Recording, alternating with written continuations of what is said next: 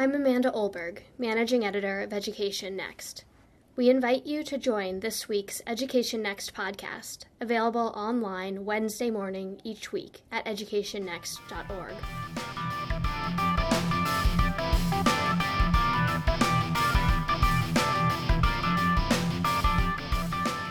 With President Barack Obama set to return to private life later this month, much of his legacy on K 12 education rests on his administration's efforts to overhaul how American teachers are evaluated, an agenda it pursued through an ambitious series of incentive programs for states and school districts.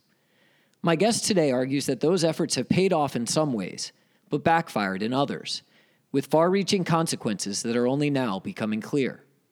And as one of the Obama administration officials charged with implementing those policies, he's in a unique position to reflect on what the administration got right and wrong on its signature reform.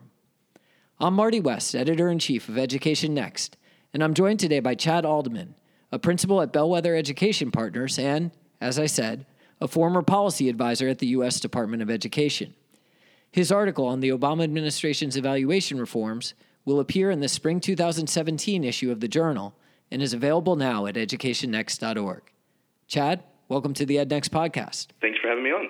So, I wonder if you could start out by taking us back to the early days of the Obama administration when it came into office in 2009. Why did the administration decide to make teacher evaluation systems the focus of its reform agenda? Uh, it's certainly not politically an easy issue to try to tackle. Yeah, so uh, just to start off by saying that I wasn't in the rooms at that point. I, I joined the administration in 2011 and 2012, but um, I offer some uh, conjectures in the piece about why uh, the Obama administration chose teacher eval as one of the key signature places it wanted to make a bet. And um, it's important to remember where we were in 2009. There was a lot of research coming out about the importance of teacher quality and uh, uh, research suggesting that teacher quality was the most important in school factor for student success.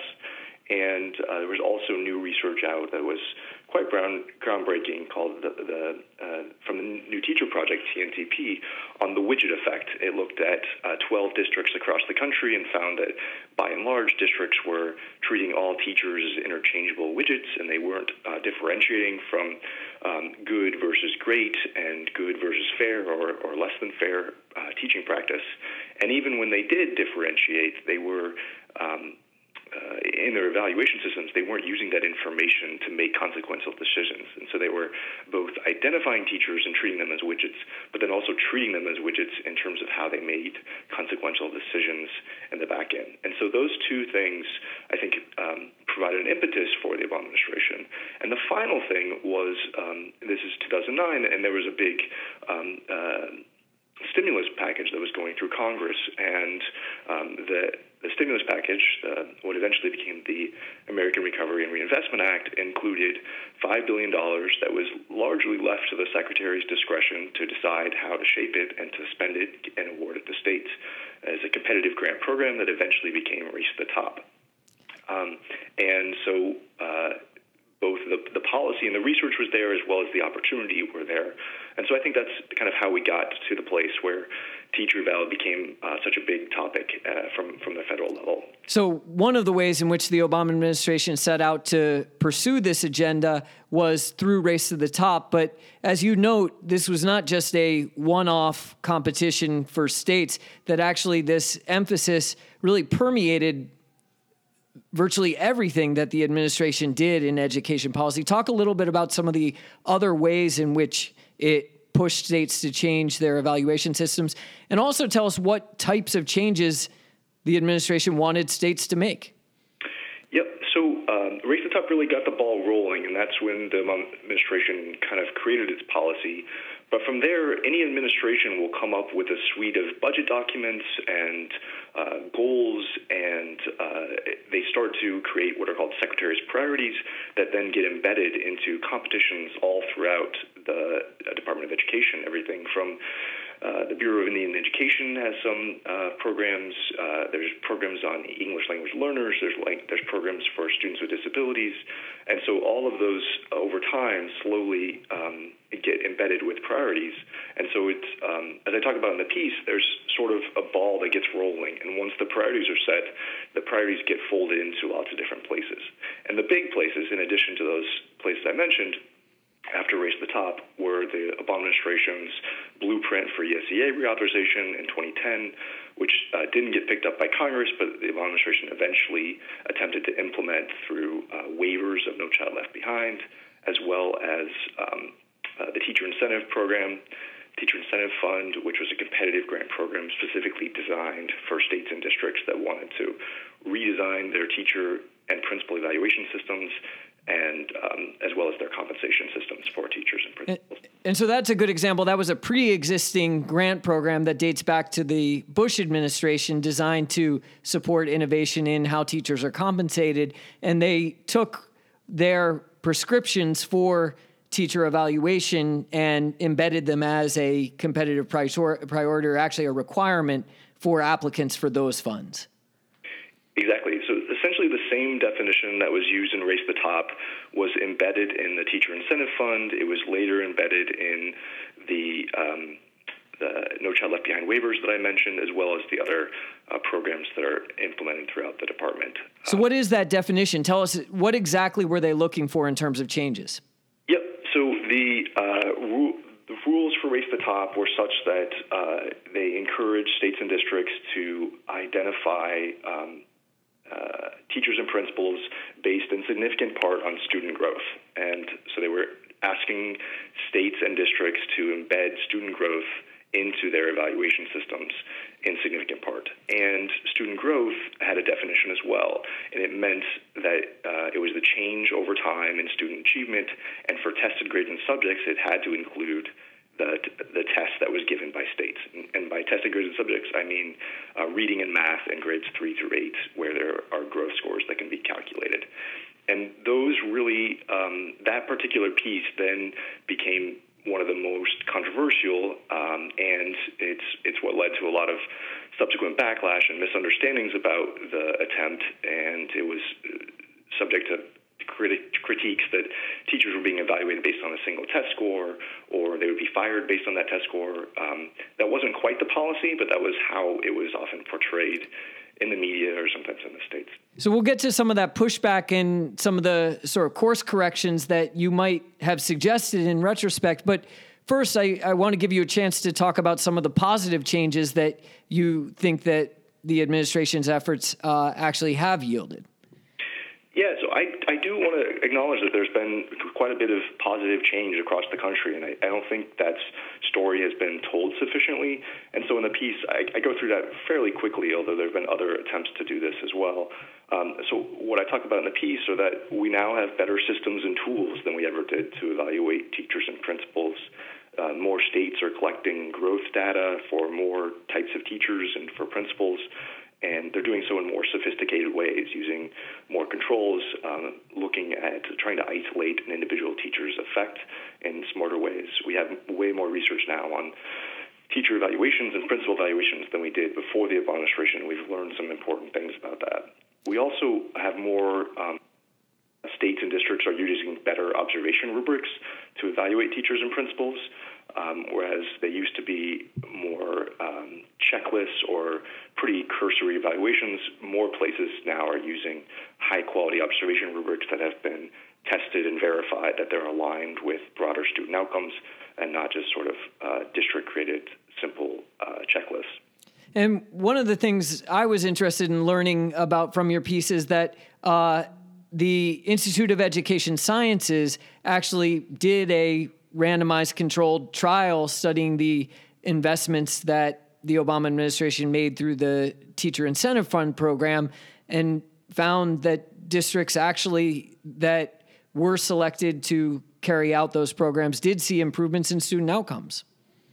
Yeah, that's right. And I think there's some uh, unique elements to the Teacher Incentive Fund, which I think, as I talked about in the piece, that it was um, a specific program targeted towards uh, districts that wanted to revamp their teacher and principal evaluation and compensation systems. And there were some flaws in how that was implemented in terms of the measures that were used, how the districts doled out the awards, and um, the communication they had with teachers. And yet, despite some of those flaws, we had uh, uh, evaluation that actually found there were some positive effects of it. And so I think it, that, and as well as some other studies, there's been studies on teacher eval systems broadly in Chicago or um, Cincinnati that have found that evaluation as a whole can be used as a way to improve student outcomes. Um, and, and I don't want to overinterpret that. There are different, definitely um, some caveats to those things about implementation and um, who is being asked to, to make these changes, but it does suggest that at least in the, the general theory of action that there is something to the effect of we can um, implement better teacher and principal evaluation systems that have positive effects for students. So let's turn now then to what maybe differs from teacher incentive fund and some of the other strategies that the administration used and think about sort of what lessons we might draw from that. So, um, start to tell us what went wrong, where the Obama administration made some decisions that you think, in retrospect, don't look as uh, as good. Yeah, I identify four different places where I think that um, the Obama administration didn't quite get things right. And uh, some of these were apparent at the time. There were critics who identified them then, and uh, some of them have only become more apparent over time. But the four that I identify are one that um, I talk about how the TIF program was very specific. It was created a pot of money for districts that really wanted to do a specific reform, and then it gave them money to do that. Teacher evaluation effort went wrong from the administration's perspective was it, it tried to apply a particular reform universally, and it said that all states should should be doing this type of thing. And I think that was um, fueled a lot of backlash. It meant that places that didn't really have an interest in doing this reform were then sort of put under the gun and, and um, asked to do something that they didn't want to do, and they didn't have any specific money to do it. And so those uh, two things, I think, meant that the universal approach wasn't a good fit for this type of reform. And that's clear in in the No Child Left Behind waiver initiative, right? Uh, where uh, yes, it was voluntary formally, but the incentives to get flexibility from NCLB's requirements were such that virtually all states felt compelled to uh, go to the administration and ask for a waiver. And the administration said, all right, but you need to evaluate your teachers in this way. That's right, yeah. And um, so by tying the waivers from No Child Left Behind to the teacher eval reforms, um, it put a lot of states in a pressure position. They they weren't forced to. There were states that chose not to, but um, a lot of states wanted that flexibility uh, on the accountability front, and so they chose to pursue this. But the, the downside of that was they signed up for a suite of reforms, including teacher and principal evaluation systems, that they might not have been as interested in doing, and uh, so they might have pursued a waiver even if they didn't weren't as committed to all of the reforms that the Obama administration might have wanted them to, to pursue. So let's turn then to what exactly the administration was telling states to do. Um, did you think they got the definition of what they should be looking for in an evaluation system right? No, so this second point. Is I, I said that uh, maybe we had too narrow of a definition of reform, and and by this I mean going back to the the definition of student growth. So the basic principle behind the race to the top inclusion of student growth was that uh, teacher and principal evaluation systems, broadly speaking across the country, weren't aligned to student outcomes, and by that I mean that um, virtually every teacher was getting a satisfactory rating, regardless of how effective they were at raising student performance. And so the kind of natural decision point for the administration in Race to the Top was to say, well, uh, we should just make every teacher's evaluation system include student growth.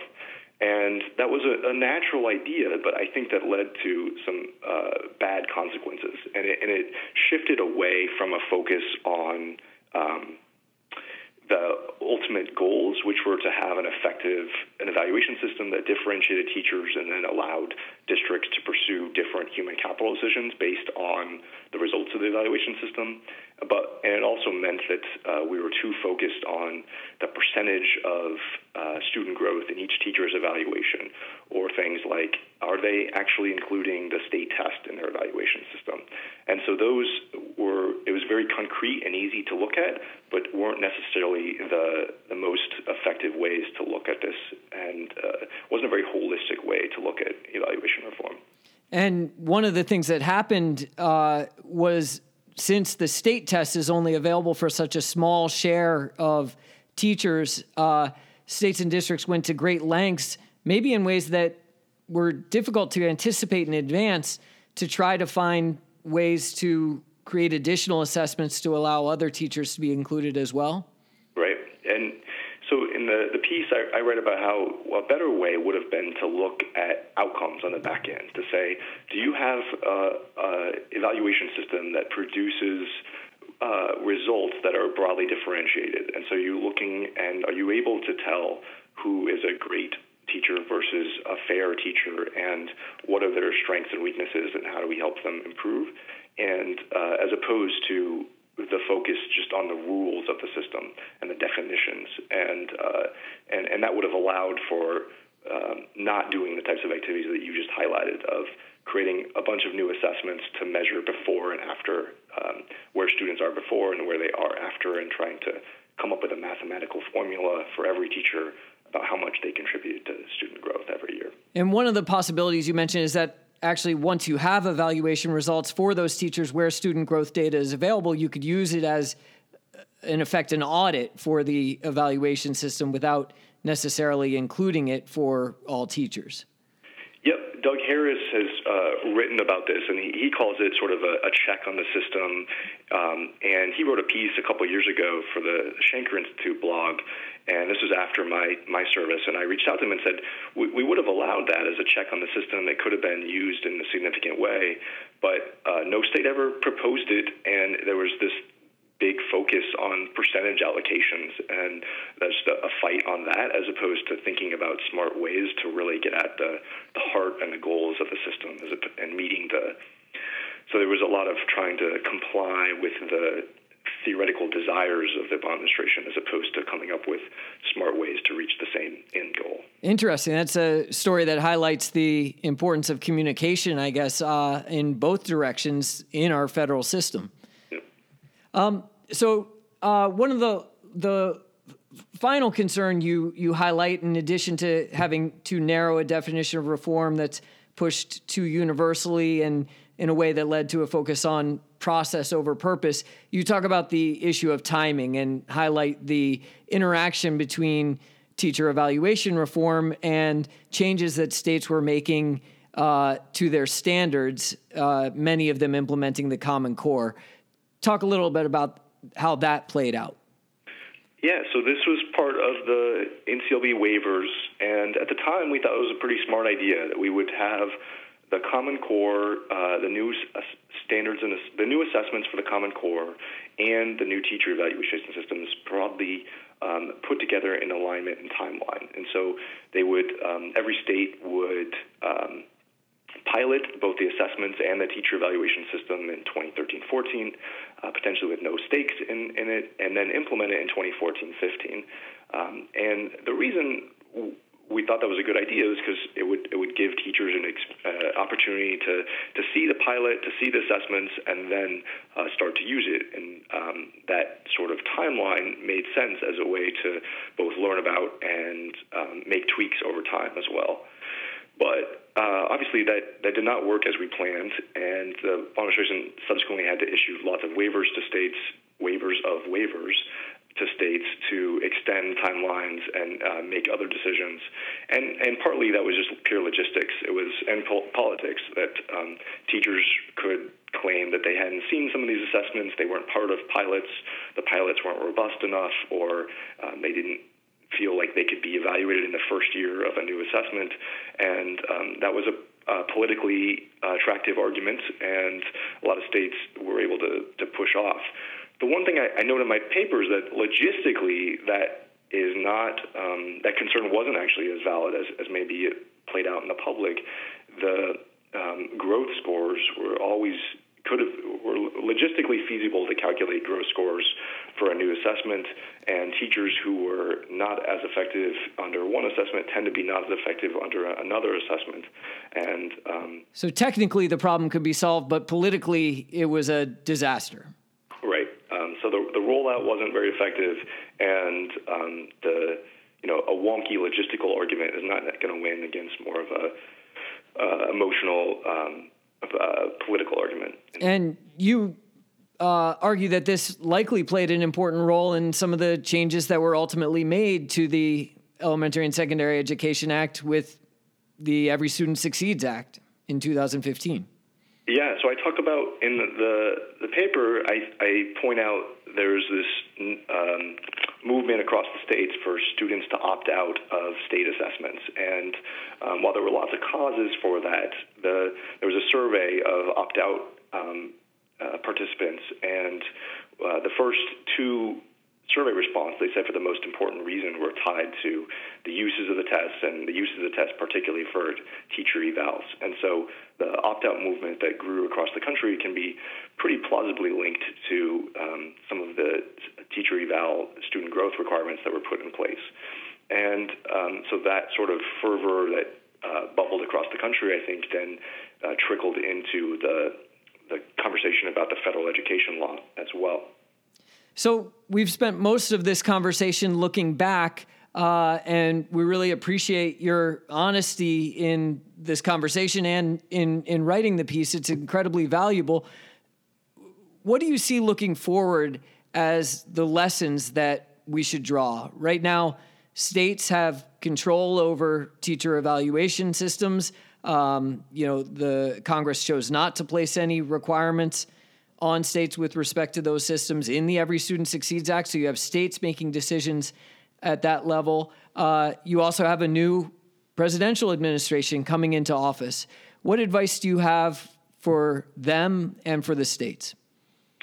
For states, I'll start there. I would say there's there's lessons here for, for states that have laws on the books of uh, teacher and principal evaluation or compensation or other human capital decisions. And really, they should be less focused on some of the input measures or what the system looks like and much more focused on the back end results. Like, are, are districts actually able to differentiate across their teachers? Are they making different decisions based on those?